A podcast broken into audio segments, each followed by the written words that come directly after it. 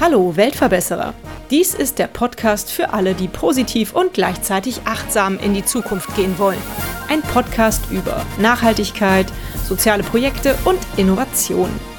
Abonniere doch unseren Kanal und verpasse keine weitere Episode des Weltverbesserer Podcasts.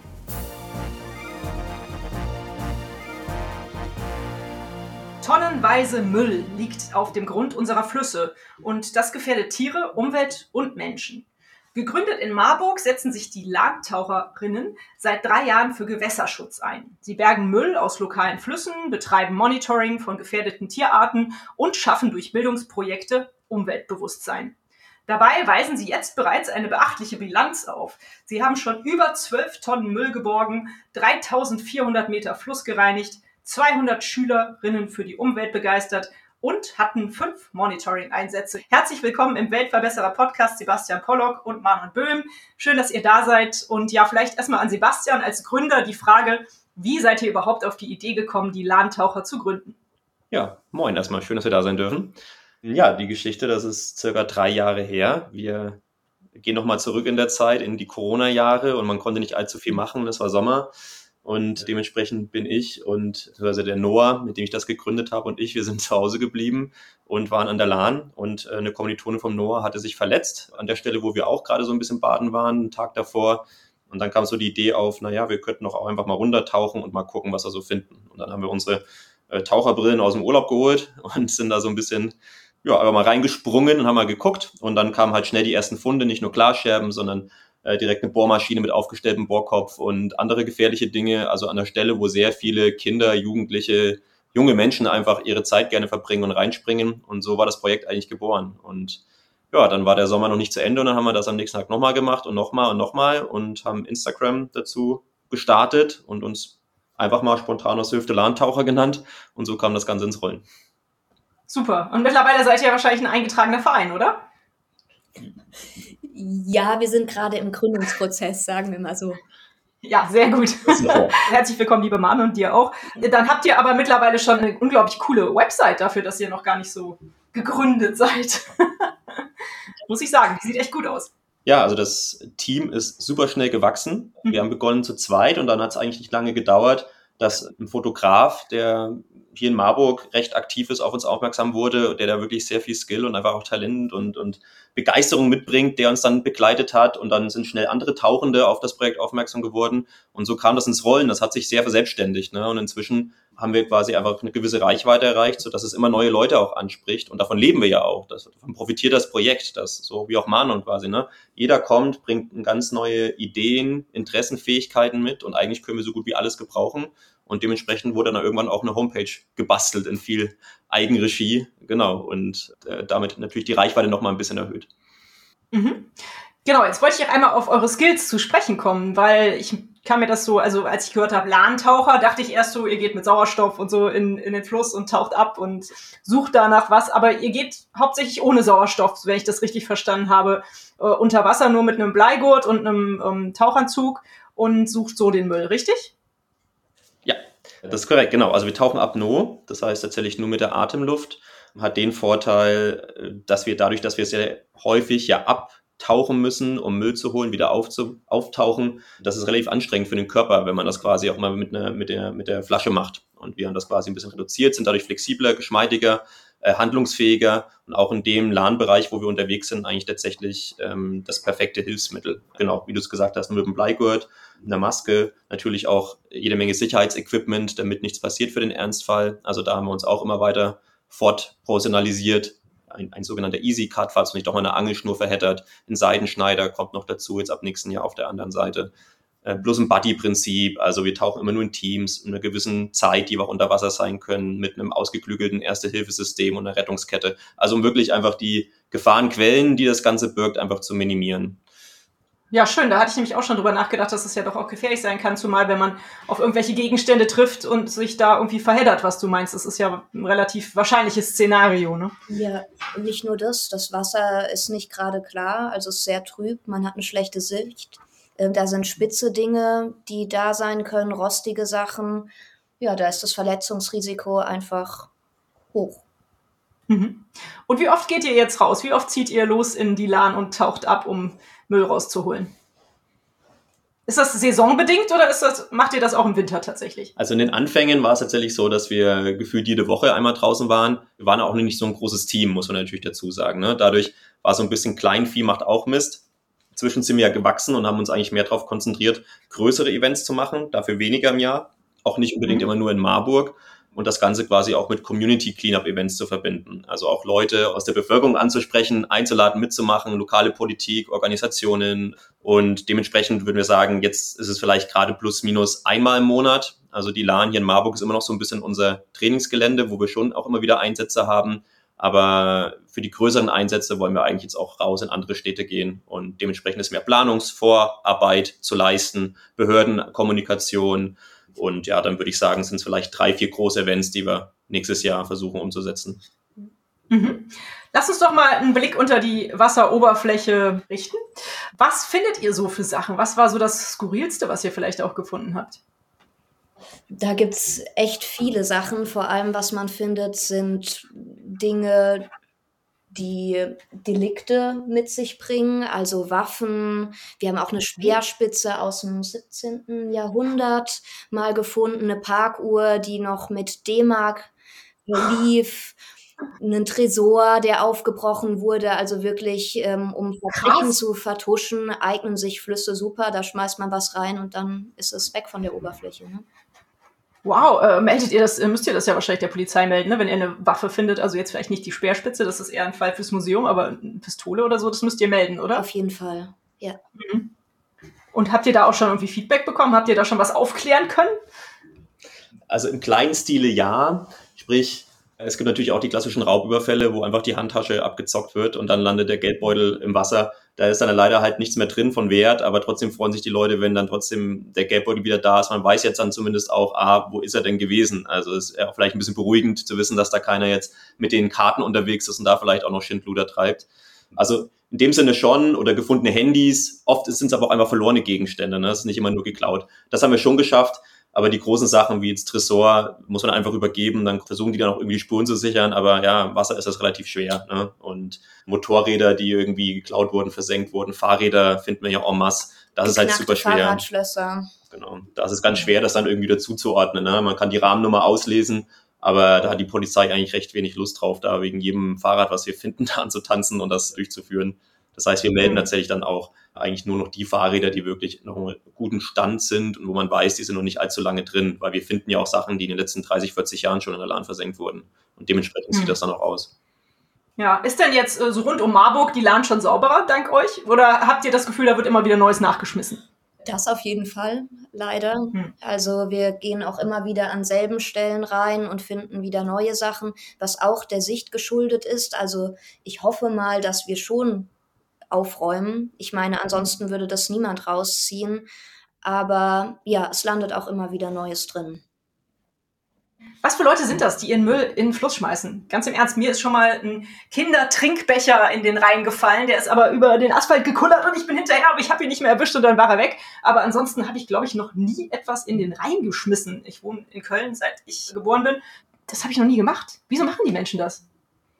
Ja, also es ist oft Vandalismus also wir gehen davon aus, dadurch, dass es auch vor allem an Stellen ist, wo gerne getrunken wird abends, mhm. dass dann Menschen im jugendlichen Leichtsinn irgendwie Spaß daran haben, schwere Dinge oder auch leichte Dinge einfach mal im Fluss zu versenken. Auch Einkaufswägen und sowas findet man häufiger. Ja, traurig, aber na gut, okay. Aber ihr macht ja auch Aufklärungsarbeit. Eventuell könnt ihr wahrscheinlich mir ja auch noch ein bisschen was darüber erzählen, was denn für Lebewesen eigentlich darunter leiden, dass der Müll in den Flüssen versenkt wird. Und das ist ja wahrscheinlich auch das, was ihr dann in euren Vorträgen an Schulen und Unternehmen erzählt, oder? Genau, also einerseits laden wir natürlich Schulklassen, Unternehmen ein, sich zum Beispiel an so einem Cleanup auch mal zu beteiligen dazu gesagt, nicht im Wasser, sondern an Land unter strengen Sicherheitsvorkehrungen und Einweisungen natürlich. Einfach um das selber auch mal zu erleben, um ein bisschen so ein Gespür dafür zu bekommen, auch wie viel Müll liegt denn rum. Und tatsächlich wird das ja auch schon immer mehr gemacht und fängt inzwischen ja auch schon bei Kindergärten an, dass die regelmäßig losziehen und da Müll sammeln. Also die Awareness, sage ich mal, ist schon ein bisschen mehr gestiegen als im Vergleich zu dem, als ich noch ein Kind war, wo sich da niemand drum gekümmert hat. Ja, die Verschmutzung des Wassers, jetzt insbesondere der Lahn, das ist halt sehr vielschichtig. Ne? Ich sag mal so, du hast nach wie vor den Düngemitteleintrag, also Nitrat im Wasser, was natürlich extrem mies ist für alle Lebewesen, die da drin sind. Dann hast du bei gewissen Starkregenereignissen einfach, dass die Klärbecken überlaufen und gewisse oh. Schadstoffe tatsächlich in die Lahn eingeleitet werden. Hm. Blöd, bloß natürlich den Müll, der drin ist. Und jetzt aber genau zu sagen quasi, welchen Einfluss hat denn der Müll, der drin liegt, auf welche Lebewesen, das ist sehr schwer. Da sind wir gerade dran, das auch ein bisschen plastischer zu machen, da ein bisschen tiefer in die Forschung einzusteigen. Weil man muss ja bedenken, dass eigentlich dieses Phänomen Müll in der Lahn oder in heimischen Gewässern, das ist bisher relativ unbekanntes Phänomen. Ne? Ähm, wir haben uns zuletzt ja auch sehr intensiv so mit der EU-Wasserrahmenrichtlinie beschäftigt und wo es viel um Renaturierung, um Verbesserung der Wasserqualität geht. Da ist aber das Thema Vermüllung, Verschmutzung, taucht überhaupt nicht auf. Also das weiß eigentlich niemand oder nimmt niemand so wirklich zur Kenntnis, sondern geht es immer um andere Einflussfaktoren, die quasi die Wasserqualität trüben. Ich glaube, es sollte jedem klar sein, dass wenn jemand eine Autobatterie ins Wasser schmeißt und da irgendwie Batteriesäure austritt, dass das nicht gut sein kann für die Lebewesen. Ne? Aber jetzt zum Beispiel ein Fahrrad, wo sich dann der Gummireifen nach und nach einfach auflöst und immer poröser wird, wie sich das wiederum auswirkt, ganz gezielt auf gewisse Lebewesen, sehr schwierig, müsste man genauer forschen. In dem Fall bei uns geht es sehr viel um Muscheln, um heimische Muschelarten, die eh schon immer weniger werden aufgrund von Klimawandel, Wassertemperatur, aber eben auch Sauerstoffgehalt im Wasser durch zum Beispiel Nitrateinfluss. Ne, die filtrieren eigentlich, machen das Wasser sauber, ist eigentlich unser wichtigster Saubermacher quasi im Gewässer. Wenn es da weniger davon gibt, wird, sinkt die Wasserqualität. Und da würden wir jetzt so sagen, aus dem Bauch heraus ist das sehr wahrscheinlich ein Zusammenhang von den ganzen verschiedenen Faktoren, die natürlich dazu beitragen. Mhm. Was sind so eure beruflichen Hintergründe? Habt ihr da eventuell auch jemanden im Team, der in die Richtung halt tatsächlich Forschung betreiben kann? Ja, tatsächlich. Noah und viele unter uns sind Biologen unter anderem auch ich. Ich bin für meinen Master im Bereich Naturschutz und Biodiversität nach Marburg gekommen, habe auch so Noah kennengelernt und bin so auch in das Projekt gerutscht. Jetzt. Und mhm. ja, das eignet sich natürlich äh, gerade auch im Bereich Umweltbildung dann tätig zu werden. Und was ich immer schön finde, ist Wissen so aufzubereiten, dass es jeder verstehen kann. Also gerade natürlich, mhm. was Monitoring angeht, brauchen wir einfach auch die Biologinnen im Team. Und da, da spricht auch relativ viele an. Also wir haben jetzt auch einige, die dann für ihre weiteren akademischen Meriten tatsächlich ins Ausland gegangen sind, um da dann eben auch im Bereich irgendwie Meeresbiologie zum Beispiel weiter zu studieren. Also das ist auch ein Stück weit Inspiration, vielleicht, wie es langfristig weitergehen kann, auch für die Studis, die bei uns dabei sind. Gleichsam gibt es natürlich auch schon originäres Interesse, was sie mitbringen und uns damit quasi auch schon viel Wissen einfach angetragen haben. Aber wir sind, wie gesagt, bunt gemischtes Team. Ich selber habe einen pädagogischen Hintergrund, das haben sehr viele auch im Team. Ist auch nicht schlecht, immer wenn es um die Arbeit mit Menschen geht, zum Beispiel natürlich, wo wir ja auch unterwegs sind. Ja, ja, auf jeden Fall. Vielleicht könnt ihr darüber noch mal ein bisschen erzählen, wie ihr so in die Schulen und Unternehmen geht und wie so das Feedback da ist. Kann ich gerne machen. Also äh, das ist noch relativ am Anfang tatsächlich. Also wir hatten so ein paar Einsätze, wo wir quasi aktiv von Unternehmen angesprochen wurden, die gesagt haben, hey, wir haben von euch gehört, wir haben Lust irgendwie mit unseren Kolleginnen, äh, unserem Team was zu machen, könnt ihr uns unterstützen. Ne? Dann haben wir quasi mit denen was gemeinsam konzipiert, also so in Richtung Cleanup im Wasser an Land, eben mit einem kleinen Impulsvortrag davor, was die Verschmutzung angeht, was die heimische Wasserqualität angeht. Genau. Und in Schulen ist natürlich immer spannend, einfach Anschauungsmaterial mitzubringen, also tolle Müllfundstücke, auch so ein bisschen einfach mal so ein Detektiv spielen lassen, wie kommt das denn da rein? Ja, und dann eben den Übergang zu finden, wie wirkt sich das denn nachhaltig auf das Gewässer aus? Ja, und mit denen so ein bisschen ins Gespräch zu gehen, das Ganze kindlich aufzubereiten. Wir waren auch schon auf dem Floß mit einer, mit einer ähm, Feriengruppe an Kindern unterwegs, die dann eben auch ein bisschen zugucken konnten, auch mal reinspringen konnten, bisschen schwimmen, schauen, was machen wir denn da, ne? mal unter Wasser gucken, was treiben die denn da gerade so.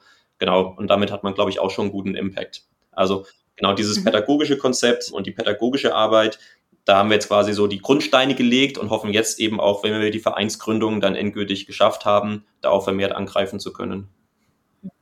Mhm. Was ich in dem Zusammenhang auch äh, schön finde, ist der Gedanke, sozusagen Bewusstsein zu schaffen, dass auch Flüsse jetzt nicht nur für Freizeitaktivitäten da sind, sondern dass eben auch ein Lebensraum ist, in dem Tiere leben und Pflanzen leben, die auch ja einfach ihr Habitat in einem sauberen Zustand haben möchten. da reicht es nicht von unseren ja. Wegen, den ganzen Müll, wie das über jetzt Jahrhunderte gemacht wurde, alles in Flüsse abzulassen und dann aus dem Augen, aus dem Sinn. Ne? Hm, ja, das stimmt. Du hattest es eben auch schon erzählt, die Lahn ist an vielen Stellen halt eher trübe, man sieht gar nicht so richtig viel. Wie tief ist die denn eigentlich und was für Taucherfahrungen hattet ihr denn vorher, dass ihr euch da einfach so reingestürzt habt von Anfang an? Also in Marburg ist vielleicht die tiefste Stelle vier, fünf Meter tief, variiert sehr mhm. stark. Ne? Wir wollen ja, wie gesagt, auch in alle größeren Städte an der Lahn gehen. Äh, Gießen-Wetzlar mhm. wird schon ein bisschen tiefer. Äh, Limburg-Weilburg, da ist man dann schon auf acht Meter bis zehn Meter. Und wenn man dann noch Richtung Bad Ems geht oder so, wo auch die Lahn ja beschifft wird oder schiffbar ist, da ist man dann noch tiefer unterwegs. Und da muss man dann schon gucken, ob man mit Apnoe tatsächlich noch weiterkommt oder ob man da dann doch andere Mittel und Wege finden muss. Und damit ja auch mhm um auf deine Frage zu antworten, also als Noah und ich zuerst reingegangen sind, hatten wir überhaupt keine Vorerfahrung. Wie gesagt, vielleicht mal im Urlaub geschnorchelt oder früher mal im DLRG irgendwie gewesen. Ist dann eigentlich alles so ein bisschen draufgeladen. Aber dadurch, dass wir dann halt andere Leute angesprochen haben, sind halt auch Taucherinnen mit tatsächlich schon Vorerfahrung auch dazu gekommen. Aber im Endeffekt, dadurch, dass wir so was ganz Spezielles machen, ist es bei uns einfach wichtig, regelmäßig ins Training zu gehen, wo wir immer wieder Gefahrensituationen durchspielen und einfach auch Übungen machen, die quasi den realen Verhältnissen entgegenkommen, ne, was Bergegeschichten angeht. Genau diese Geschichten, was, wenn sich jemand unter Wasser verheddert, verwundet wird im Worst Case, wenn man doch noch irgendwie eine militärische Altlast anfasst, wo es vielleicht eine Explosion gibt. Das sind alles theoretische Szenarien, aber auf die müssen wir halt einfach hinarbeiten, damit, wenn es bei dem einen Mal von tausend Einsätzen, wo es dann vielleicht passiert, dass wir dann nicht dastehen und quasi sagen, huch, damit haben wir ja gar nicht gerechnet. Ne? Und dementsprechend ja. sind die Sicherheitsstandards auch an die Taucherinnen und das Können, was sie mitbringen müssen, inzwischen einfach auch enorm gestiegen. Also es ist halt nicht mehr damit gemacht, einfach nur Flossen zu haben und man kann reinspringen, sondern muss inzwischen tatsächlich einfach in allen taurischen Disziplinen gewisses Know-how und auch Skill mitbringen. Und das versuchen wir halt zu trainieren. Also soll niemand nicht mit tauchen dürfen, aber es geht auch nicht, dass man aber mal vorbeikommt und direkt mit reinspringt, weil es einfach zu gefährlich ist. Und natürlich auch, gerade, ich habe es ja vorhin gesagt, wir sind in Teams unterwegs, man muss sich aufeinander verlassen können. Und es sind inzwischen auch gewisse eingespielte Teams einfach hervorgegangen, sodass man weiß, im Worst Case kann ich mich auf meine Buddies verlassen, dass sie mich rausholen, dass die realisieren, dass ich gerade ein Problem habe und dann quasi auch einfach die Rettungsketten sitzen. Mhm. Ja, auf jeden Fall. Voll gut, dass ihr euch da schon so viele Gedanken drum gemacht habt. Mir fiel gerade auch ein, es geht ja wahrscheinlich manchmal auch um Bergung schwerer Gegenstände. Ne? Wie macht ihr das denn? Macht ihr das, schafft ihr das zu mehreren oder habt ihr auch so Berge, Ballons oder sowas in der Art, womit ihr die Gegenstände dann hochbefördert? Also bisher hatten wir meistens ein Seil. Die mhm. Taucher haben das unter Wasser an den Gegenständen befestigt und natürlich muss das meistens erstmal ausgegraben werden, weil da ein Haufen Schlamm und Erde einfach äh, an den mhm. Gegenständen sitzt, die das Ganze nochmal schwerer machen. Ja, und dann eigentlich mit äh, Frauenpower und Männerkraft. Genau, also primär ist, primär ist tatsächlich Muskelkraft. Die meisten Gegenstände kann man alleine bergen. Bei schweren Sachen, dann ruft man sich quasi das Team zusammen, überlegt erstmal eine Strategie, wie geht man vor. Und es wird natürlich auch nicht einfach rumgebuddelt, weil wir wollen natürlich auch die Organismen schützen, sondern vor jedem Griff quasi kontrollieren wir auch erstmal, sind da schon heimische Tierarten drauf, wie besiedelt ist das zum Beispiel, ne? Köcherfliegenlarven etc., kleine Muscheln. Und da wird auch überlegt, im. Zweifelsfall wird was drin gelassen, wenn man merkt, dass es inzwischen einfach zu einer, ja, zu einer Heimstätte geworden ist von heimischen Tierarten. Und dementsprechend auch der Boden mit Bedacht wird dann natürlich ein bisschen Kies zur Seite gehoben, so leid, bis man es heben kann. Also es geht nicht darum, auf. Teufel komm raus, alles aus dem Wasser zu zerren, ohne Rücksicht auf Verluste, sondern ganz im Gegenteil. Das ist eben auch eine der Ideen, warum wir auch Apnoe tauchen, sodass wir auch in der Regel gar nicht den Boden auch berühren durch unseren Einsatz, sondern möglichst ja, schonen quasi einfach auch mit dem ganzen Gewässer umgehen. Also wir sind ja auch ein Teil und würden uns hiermit schuldig machen, wenn wir jetzt da rumrödeln. Von daher so wenig wie möglich, wenig Grund, möglichst wenig Bewuchs in den Uferbereichen irgendwie berühren, zerstören, Brutzeiten bedenken. Also da wird alles fließt mit ein. Das ist wieder der Punkt, dass wir eben auch viel Biologen im Team haben, ähm, eng mit den Behörden hier verzahnt sind, was auch Naturschutzbehörde zum Beispiel angeht, um einfach zu wissen, wann wir was wo machen dürfen und da auch nicht traurig zu sein, dass man dann vielleicht was liegen lassen muss, sondern im Endeffekt geht es darum, ja auch eben das Gewässer besser zu machen und vor allem den heimischen Lebewesen zurückzugeben, dass es ihnen da besser geht. Mhm. Ja, super. Alle Achtung. Ich finde, es ist richtig gut durchdacht, was ihr da macht. Mm, du hast gerade schon gesagt, ihr seid auch mit den Umweltbehörden in Kontakt. Habt ihr denn auch Förderer? Wie finanziert ihr euch denn eigentlich? Oder kriegt ihr Geld von der Stadt oder von Land? Keine Ahnung. Ja, wir müssen da schmunzeln, weil das natürlich immer ein Thema ist. Das hat als ehrenamtliche Initiative ja. begonnen. Irgendwann hat man so eine kleine Ehrenamtspauschale von der Stadt bekommen, haben dann na, so erste Spenden bekommen, weil Leute das gesehen haben, was sie machen, haben Sachspenden erhalten, dass Leute gesagt haben, ey, ihr rennt hier mit zerschlissenen Neoprenanzügen rum, ich habe noch einen im Keller liegen. Na, das ist einfach auch teuer. Also Tauchequipment ist wahnsinnig teuer. Und wir reden da jetzt eben nicht von so einer Standard-Schnorchelausrüstung, die man so vielleicht im Urlaub hat, sondern tatsächlich ist, wir haben einfach ganz besondere Handschuhe zum Beispiel, die müssen schnittfest sein. Hm. Die Tauchlampen, die wir haben, die müssen einfach eine hohe, eine hohe Lumenzahl auch haben. Die müssen einfach stark genug sein, dass man auch unter Wasser gut sehen kann. Und so haben wir uns nach und nach professionalisiert, haben wir unser Equipment, habe ich ja vorhin schon gesagt, wurde immer wieder angepasst. Das kaufen wir eigentlich alles aus eigener Tasche. Und jetzt haben wir aber hm. tatsächlich das Glück, dass wir vor kurzem einen sehr großen Betrag gewonnen haben bei einem Wettbewerb von der Züricher Versicherung, wo wir abgeräumt haben und den Planet Hero Award. Genau, den Planet Hero Award. Damit können wir jetzt ein bisschen arbeiten. Davor auch jetzt quasi bei städtischen Projekten äh, uns tatsächlich gewisse Geld- oder Fördertöpfe aufgemacht haben, sodass wir zumindest mal unsere Ausrüstung tatsächlich auf den aktuellen Stand bringen konnten.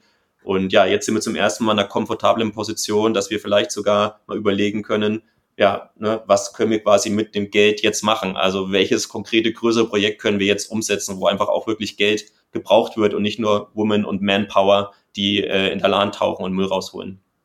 Also so ein bisschen mhm. ja, noch eine, eine Stufe höher gehen. Das ist aber alles nur noch geheim. Ja, alles klar. Ich wollte euch gerade nach eurer größten aktuellen Herausforderung fragen, aber wenn du noch nichts verraten willst, dann Herausforderungen haben wir genug aktuelle. Also erzähl, erzähl. Vielleicht ergänzen wir uns da so ein bisschen mhm. gegenseitig. Ich würde sagen, jetzt allein fürs Tauchteam ist eine große Herausforderung, ich habe es ja vorhin schon gesagt, dass auch Leute wegziehen natürlich, weil auch viele sind einfach noch im Studium. Dann ist irgendwann der Ende.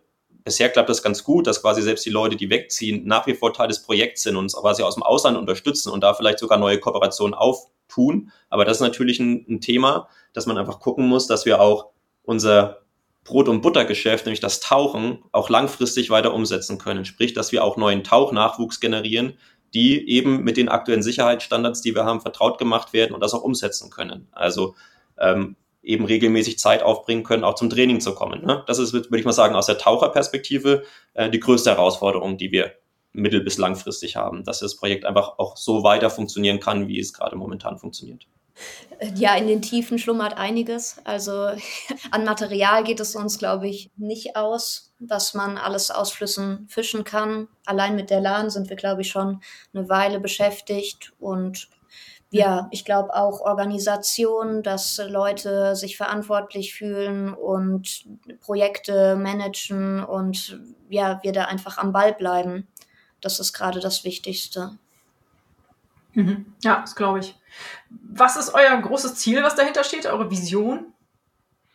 Also kurz- bis mittelfristig hatten wir als Ziel mal ja auch ausgegeben, die Lahnsäuberung von der Quelle bis zur Mündung, sprich eben an den großen urbanen Ballungsgebieten tatsächlich Taucheinsätze stattfinden zu lassen mit Community mhm. Cleanups. Da hatte ich ja vorhin schon gesagt, da wollen wir jetzt verstärkt auch nächstes Jahr noch reingehen. Aber da ist halt eine Menge Vorarbeit einfach zu leisten. Und ich hatte es ja auch schon gesagt, an manchen Stellen ist die Lahn sehr tief. Da müssen wir einfach gucken, äh, was wir wo leisten können, tatsächlich unseren Beitrag leisten zu können. Und langfristig wäre es natürlich schön, wenn wir es schaffen, natürlich auch die Lahn zu verlassen, auch andere Flüsse sauber zu machen und vielleicht uns so weit zu professionalisieren, auch durch den Verein, dass wir vielleicht sogar in anderen Bereichen auch Vereinszweige aufbauen können. Also dass auch das ganze Thema Mülltauchen einfach weiter professionalisiert wird, auch thematisiert wird ähm, und man da ja vielleicht auch irgendwann einsieht von Staatsseite, huch, das ist ein großes Thema. Nur weil man es nicht sieht, ist es ja trotzdem da.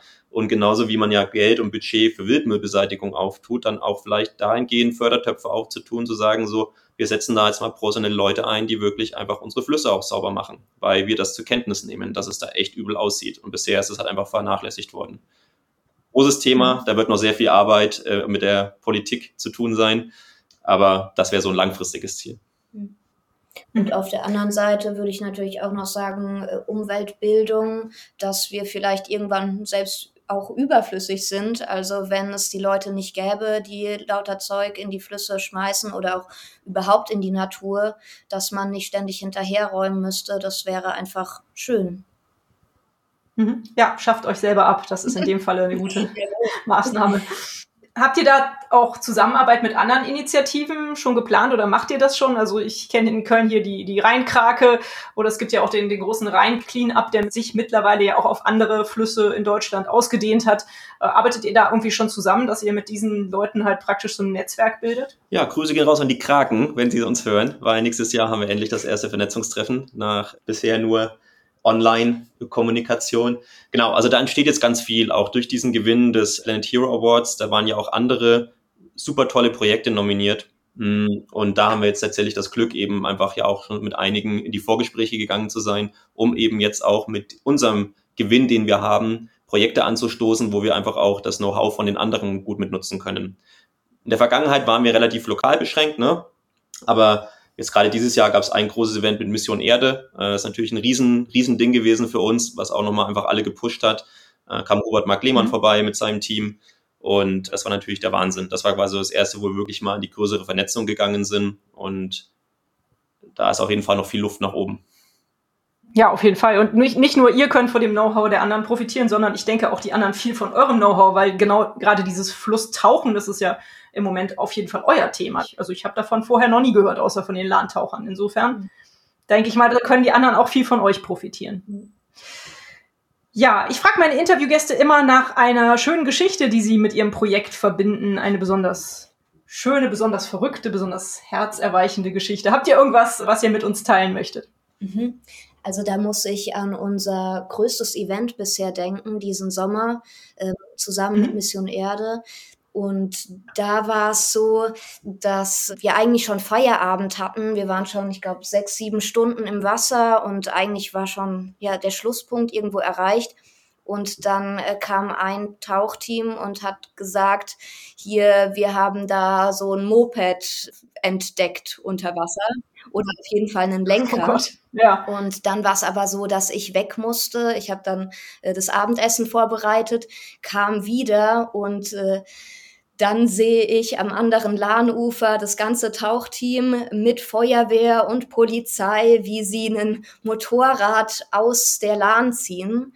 Und äh, ja, das war dann auch ein Riesending. Die musste gerufen werden, weil der Tank auch fast voll war und äh, damit da kein ja. Öl-Benzin-Gemisch austritt, musste das alles professionell geborgen werden.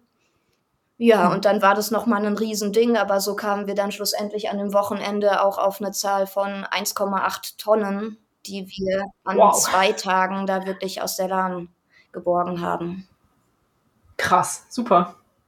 Basti, hast du noch eine schöne Geschichte, die du mit uns teilen möchtest? Ja, gerne. Also da gehe ich gerne auch wieder zurück in die Anfangszeit, als wir noch zu zweit unterwegs waren. Das war eins der ersten Handys, die wir gefunden hatten.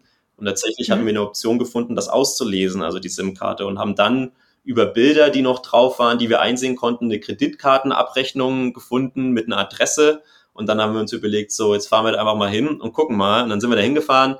Und es war halt ein total süßes, älteres Rentner-Ehepärchen, die erstmal völlig verdutzt waren, als da zwei junge Typen bei ihnen vor der Gartentür standen und irgendwie mit ihnen reden wollten. Haben schon gedacht, oh je, wer kommt da jetzt vorbei? Und als sie dann das Handy gezeigt hatten, dann kullerten da aber auch die Freudentränen, weil da waren die ganzen Hochzeitsbilder und Bilder von der Enkelin drauf und eben Hochzeitsbilder von der Tochter. Und die haben sich einfach tierisch ja. drüber gefreut, dass sie das wieder hatten, weil ja, die hatten natürlich auch keine Sicherungskopien irgendwo abgelegt. Von daher, ähm, ja, das war schon ganz süß auf jeden Fall. Toll. Ach, klasse. Ja, Sicherheitskopien von meinen Fotos auf dem Handy mache ich auch viel zu selten. Mhm. Ein guter Anstoß. ja, sehr schön. Prima. Was würdet ihr sagen? Macht euch die Aufgabe, die ihr euch da ja irgendwie so gesucht habt, glücklich? Vielleicht könnt ihr ja auch ein bisschen eine Lanze brechen fürs Engagement. Hm. Ja, ich finde auf jeden Fall. Also angesichts der Krisen, die so in der Welt sind, da kriegt man ja oft ein Ohnmachtsgefühl oder man ist überfordert und fragt sich, naja, ne, äh, und da hilft es einfach, was zu machen. Ja, also mir gibt es einfach Energie, wenn ich da nicht hilflos zusehe, sondern gerade auch tätig werde. Im Studium ist, hat man ja viel Theorie und mir fehlt das dann, in die Praxis zu gehen und wirklich ja, Hand anzulegen. Schön, gut. Ich glaube, es ist ein guter, guter Punkt, ne? dieses Gefühl von Ohnmacht, äh, erschlagen zu werden von den Krisen und Problemen, wenn man sich irgendwie halbwegs informiert, was so los ist, dass man dann auch schon in so eine gewisse Schockstarre verfällt. Und hier einfach rauszugehen, natürlich eben ganz plastisch mit den Händen einfach auch was zu machen. Ne? Wir machen uns alle schmutzig, da sich keiner zu fein für. Wir stinken, wir sind schmutzig, verschlammt, durchgefroren danach. Und das ist aber geil. Ne? Man geht nach Hause und sagt so, cool, also wie hätte man den Sortland besser nutzen können? Auf der Couch nur sitzen und irgendwie Netflix bingen wäre natürlich auch eine Option gewesen, aber macht wahrscheinlich langfristig nicht so glücklich, wie tatsächlich einfach eher was Soziales zu machen, sich mit anderen Leuten zu treffen, in Interaktion zu treten und gemeinsam einfach eine überzeugende Passion nachzugehen. Und dabei noch was Gutes zu tun, vielleicht für die Umwelt, ist natürlich dann so die Kirsche obendrauf. Nach so einem Tag Schön. weiß man auf jeden Fall, was man gemacht hat. Oh, das glaube ich gerne. da spart man sich im Zweifelsfall auch das Fitnessstudio. Cool. Ja, was kann man denn tun, wenn man eure Aktionen toll findet, wenn man sagt, boah, die Lahntaucher, cool, ich möchte ihnen gern helfen, ich möchte vielleicht mitmachen, wenn ich irgendwie in der Nähe wohne. Erzählt mal, was kann man tun, wenn man dabei sein möchte oder euch halt unterstützen möchte? Boah, da gibt's ganz viele Möglichkeiten. Ne? Ich hatte ja vorhin schon was aufgezählt. Also wir freuen uns natürlich immer über neue Tauchinteressierte, die mitkommen zum Training und vielleicht langfristig da auch Lust haben, sich mehr einzubringen. Generell freuen wir uns über jeden, der Lust hat, uns zu unterstützen. Wir haben die Community-Gruppe und wir haben es ja vorhin schon gesagt, es ist ja nicht nur die Arbeit im Wasser, sondern die Größteil der Arbeit funktioniert an Land, in der Vorbereitung, in der Planung, in der Nachbereitung. Und da brauchen wir einfach so, so viele Leute, die auch Lust haben, sich einzubringen, die vielleicht wieder gewisse Talente mitbringen, von denen wir noch gar nicht wissen, dass wir sie brauchen können. Also da ist jeder herzlich eingeladen, uns einfach anzuschreiben, mit uns in den Kontakt zu treten.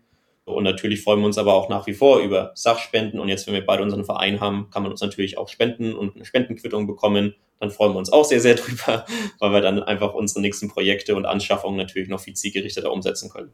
Mhm. Mhm. Und Vernetzung ist natürlich auch noch ein Punkt. Also gerade ihr könnt mal auf unsere Website gehen oder mal auf Instagram uns folgen. Da werdet ihr informiert, auch wenn Events stattfinden, wo man dann mitmachen kann, auch an Land Kippenstummel sammeln. Finde ich zum Beispiel, das ist auch so eine endlose Geschichte, aber wichtig, gerade für mhm. Gewässer. Ja, definitiv, auf jeden Fall. Also ich muss sagen, ich freue mich auch über jede Mail oder jedes Posting, was ich erhalte über die Social-Media-Kanäle oder auch über meine E-Mail, wo mir irgendjemand einen Themenvorschlag für meinen Podcast schickt. Also ich, ich freue mich immer total. Also einfach in Kontakt treten mit euch und euch schreiben, das ist auch schon was, worüber ihr euch freuen würdet, denke ich. Ja. Klasse, sehr gut. Also in meinen Augen seid ihr Weltverbesserer. Dieses kleine Krönchen müsst ihr euch jetzt mal äh, überstülpen. Und direkt meine nächste Frage, was müsste denn passieren, damit die Welt ein Stück besser wird in euren Augen?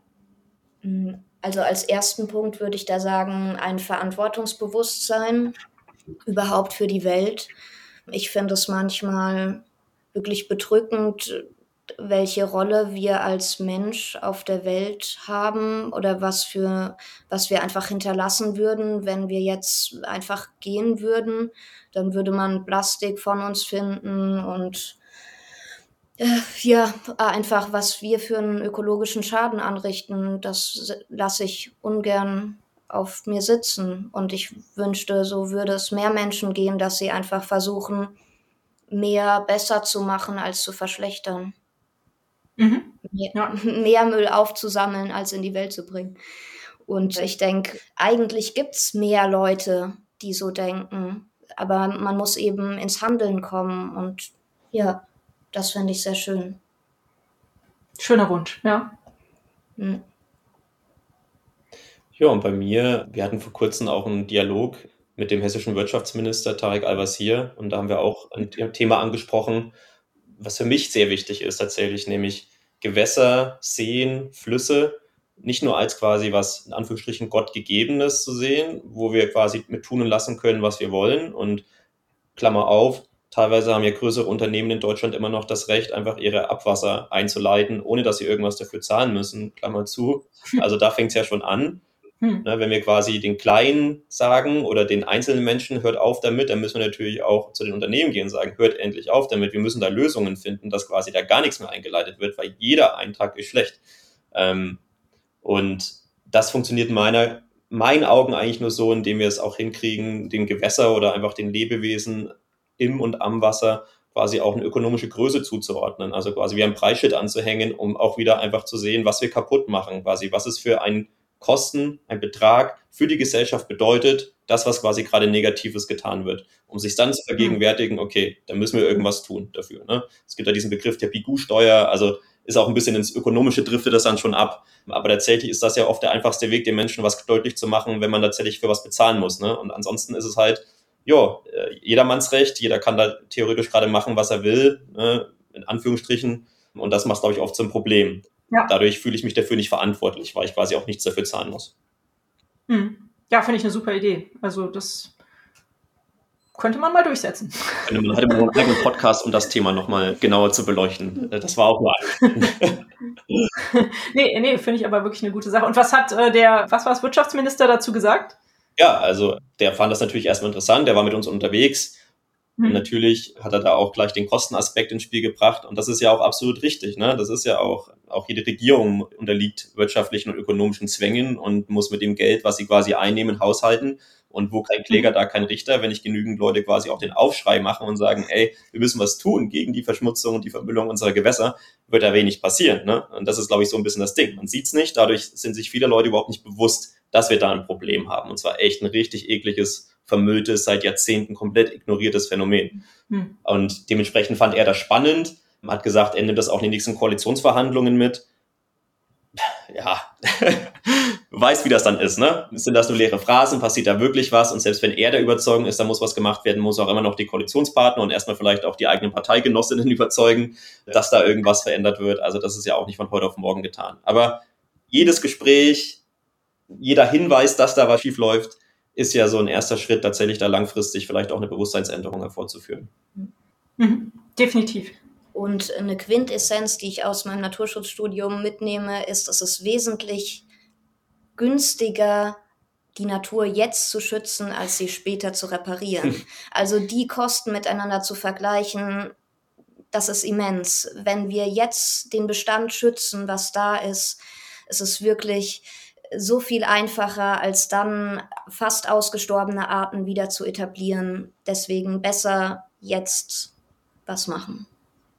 Ja, kann ich absolut mir vorstellen. Sehr gut. Vielen Dank, dass du das nochmal gesagt hast. Wie kommt denn, also, dass ihr nachhaltig und sozial engagiert unterwegs seid, das merkt man ja im Grunde genommen schon allein dadurch, dass ihr bei den Landtauchern seid. Aber wie kommen diese beiden Themen bei euch im Alltag vor? Habt ihr da vielleicht noch irgendeinen Hack, den ihr den Hörerinnen mit auf den Weg geben könnt? Du meinst Nachhaltigkeit und Sozial? Ja, soziales Engagement, Nachhaltigkeit. Was, was ist das für, für euch für ein Thema im Alltag so? Also außer über die Lahntaucher, was natürlich schon ein großer Impact ist. Äh, für mich selber kann ich sagen, äh, ich bin wie, ich habe Kinder, ja, auch zwei kleine Kröten und allein schon, dass man das vorlebt und sie das natürlich sehen, guck mal, der Papa macht da irgendwas Verrücktes und engagiert sich in seiner Freizeit, hinterlässt ja vielleicht schon wieder Spuren quasi auch bei der nächsten Generation, die dann ja wieder auch als Multiplikatorinnen auftreten können und sagen, komm mal mit. Also weißt du, dass man auch da schon wieder viel mehr Leute mit einem, mit einem Bewusstsein quasi schon mit reinbringt, die dann wiederum in ihrer Peer Group einfach so die, die Nachricht oder die Botschaft zeigen, ey, es macht Spaß, lass uns doch auch einfach mal gemeinsam losgehen, Müll zu sammeln. Und das macht auch Spaß. Mhm. Und das ist vielleicht so der Hack. Also ich habe das tatsächlich auch schon bei mir auf Arbeit umgesetzt, einfach zu sagen, ey, wie sieht's denn aus? Wollen wir nicht einfach mal anstelle eine Sommerfest machen wir eine Müllsammelaktion? Und das macht genauso viel Spaß. Da kann man gemeinsam losziehen, zwei Stunden was Gutes machen, danach kann man immer noch auf einer Apfelschorle zusammensitzen. Und das kam Erfolg oder überraschend gut an tatsächlich. Also ich glaube, da ruhig mutig sein, das einfach mal ansprechen, so ein bisschen quasi auch das Engagement aus den im Bekanntenkreis oder im Kolleginnenkreis hervorrufen und an, rauskitzeln. Und wer weiß, was da langfristig sich dann daraus ergibt, wenn da Leute einmal Blut geleckt haben, weil es macht einfach auch echt viel Spaß. Ja, das ist schön. Ja, ich finde auch, man kann mit dem Engagement sehr gut andere Leute anstecken. Das muss jetzt gar nichts Missionarisches sein, sondern einfach durch ja, den Enthusiasmus, den man damit hat und so und durch diese Begeisterung, dass es einfach für andere Leute ansteckend wirkt. Das ist cool. Hm. Ja, und ich glaube auch einfach das eigene Bewusstsein, ne, durch Gespräche äh, führt man ein oder führt das automatisch dazu, dass auch andere reflekt ins Reflektieren kommen. Ich bin zum Beispiel sehr stolz, dieses Jahr habe ich jemanden überzeugt, Vegetarier zu werden und möglichst tierische Produkte äh, darauf zu verzichten. Ja, man hat das Gefühl, es hat so viele positive Seiten. Wenn man ins Positive kommt, das ist dann ein Selbstläufer. Mhm. Ja, auf jeden Fall. Schön, schön gesagt. Jo, ihr Lieben, wir kommen schon zum Ende, zur letzten Frage, die ich immer an alle richte, die nach einem Buchtipp. Lest ihr gerne und habt ihr einen schönen Buchtipp für mich und die Hörerinnen? Die Bücher sind erhältlich bei booklooker.de, dem Marktplatz für Bücher. Ich lese gerade ein Buch, aber ich weiß nicht, ob ich das empfehlen kann. Wenn du es gerne liest, dann wirst du es wahrscheinlich empfehlen können. Also, das hat aber das hat gar nichts mit Naturschutz zu tun, ne?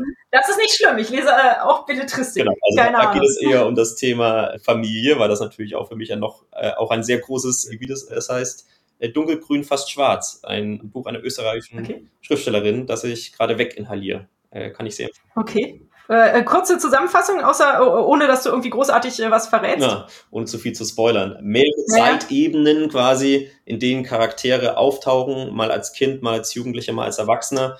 Wiederkehrende Super. Überschneidungen, dunkle Geheimnisse in der Vergangenheit, die in der Kindheit schon quasi ausgelöst wurden, die aber äh, langfristig Konsequenzen haben bis auf die heutige Zeit. Ja, spannend, hört sich gut an. Kommt auf jeden Fall auf meine Liste. Dankeschön. Und du, Manon? Also ein Buch, an dem ich gerade bin, ist von Maja Göppel, Die Welt neu denken. Ich finde die Frau einfach toll und inspirierend und ähm, es gibt viele neue Ideen und auch äh, hat man einfach selten das mal aus einer ökonomischen Perspektive heraus äh, betrachtet, ähm, also Nachhaltigkeit betrachtet zu sehen. Ja. Mhm. Schön, klasse. Ja, vielen Dank für die tollen Buchtipps.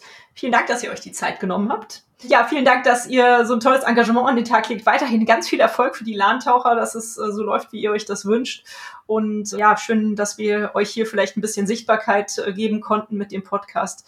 Ja, auf Wiederhören. Bis bald. Danke, dass wir da sein durften. Ja. Ciao. Und euch vielen Dank fürs Zuhören. Wie immer findet ihr natürlich alle Informationen und Links zu diesem Projekt in den Show Notes.